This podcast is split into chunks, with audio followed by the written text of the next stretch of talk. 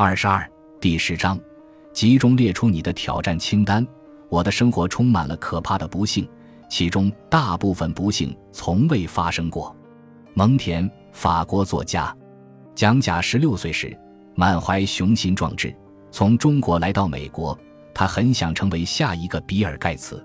时间过得飞快，高中、大学、第一份工作、商学院、结婚，不知不觉，蒋甲三十岁了。贷款买了房，结了婚，很快要当父亲了。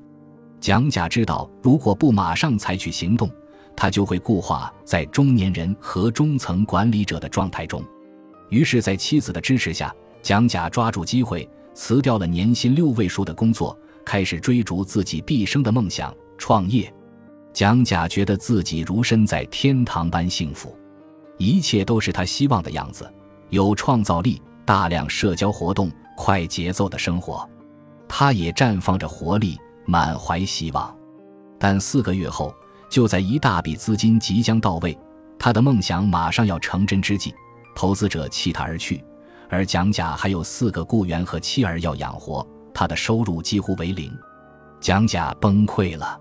他知道必须尽快找到新的投资者，但焦虑像洪水一样涌来。他想，原先那个投资者是位经验丰富的企业家，如果他认为我的公司不值得投资，那一定有他的道理。蒋甲的怀疑像雪球一样越滚越大。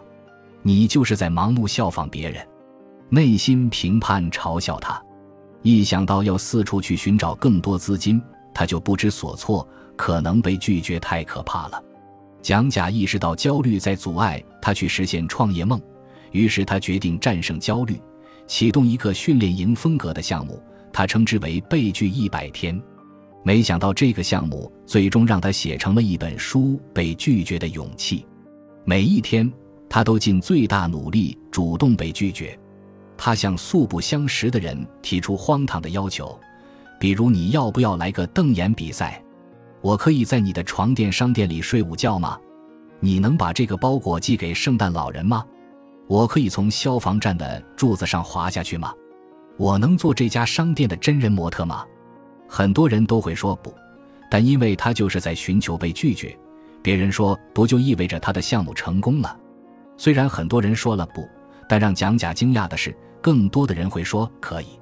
你可以在我家的后院练习足球，你可以坐在我警车的驾驶座上，你可以给我的大学班级做演讲，你可以在这班西南航空公司的班机上广播。这个会跳舞的圣诞老人可以教你跳到街舞，我可以在十五分钟内用我们的甜甜圈给你做个奥运五环。当然。你不必像蒋甲那样请狗狗美容师帮你理发，但是和蒋甲一样采取行动，直面你的恐惧，这一点很重要。所以选择一些让你害怕的事情，不是会让你吓尿的那种事，而是你有点害怕的事。直面恐惧的方法即暴露法是一种练习方法。阿里是我多年前的一位来访者，在我的心目中。他在应对社交焦虑的暴露法的掌握程度方面排名第一。我们第一次一起练习时，他不太情愿，于是我决定先从我工作的医院里做些简单任务开始。我先向服务台询问去餐厅怎么走，接下来轮到阿里问，然后我们分别拦下一名身穿浅橙色上衣的医院志愿者，再次问路。不到半小时，阿里就进入了状态。我们走在人来人往的走廊上时，他不需要我任何提示，就拦住了一个陌生人问去停车场的路，之后向他道谢。他开始即兴发挥，不断重复。他拦住另一个陌生人问路，这位小伙子让他继续沿走廊走，但阿里走了相反方向。小伙子小跑着跟上他说：“嘿，老兄，不对，走这边。”阿里假装突然明白了。当小伙子微笑着祝他今天愉快时，阿里向小伙子表示了感谢。我站在后面，惊讶而骄傲地看着他。阿里简直像是暴露法 DJ，把好的做法重新组合，自己玩得很开心。然后他又向一个陌生人问路，眼睛闪亮着问那个陌生人哪边是左边。陌生人眼都没眨，指着说那边。没有人惊讶的扬眉。阿里有些兴奋。估计我玩倒立也没人在意。他大声说。训练结束后，我们互相道别。我从办公室门缝偷偷往外看，以为他没准会倒立在候诊室的中央。你可以问问自己：如果克服了恐惧，你会做什么？不是我会有什么感觉，而是我会做什么。如果感觉自信，我会做什么？布兰登·斯坦顿的答案会是：如果我没觉得有什么不舒服。我会问陌生人能否给他们拍照。爱丽丝的答案是：如果我不焦虑，我会和那些漂亮女孩聊天。对于讲假，答案是：如果我有信心，我就可以直面拒绝，拍掉身上的灰尘，再试一次。你呢？你会答应更多邀请吗？会把自己介绍给更多人吗？即使担心紧张脸红，也会去吗？不管答案是什么，请把你的目标具体化。如果能核对自己的目标清单，你就会知道自己已在正轨上了。课后问教授一个问题：打勾。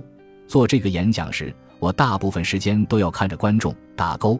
打电话给客服，不用先排练想说的话，打勾。去詹姆斯的派对，跟两个人聊聊天，打勾。为什么目标要这么明确？如果你的目标模糊不明确，比如自信给人留下好印象或表现正常。你就没办法判断自己有没有做到。我知道我总是可以更自信。如果问内在评判，我表现算出色还是正常？不管实际进展如何，他都会嗤之以鼻。而有了具体目标，目标实现时，你就能知道，你就能得到那一刻的回报。本集播放完毕，感谢您的收听，喜欢请订阅加关注，主页有更多精彩内容。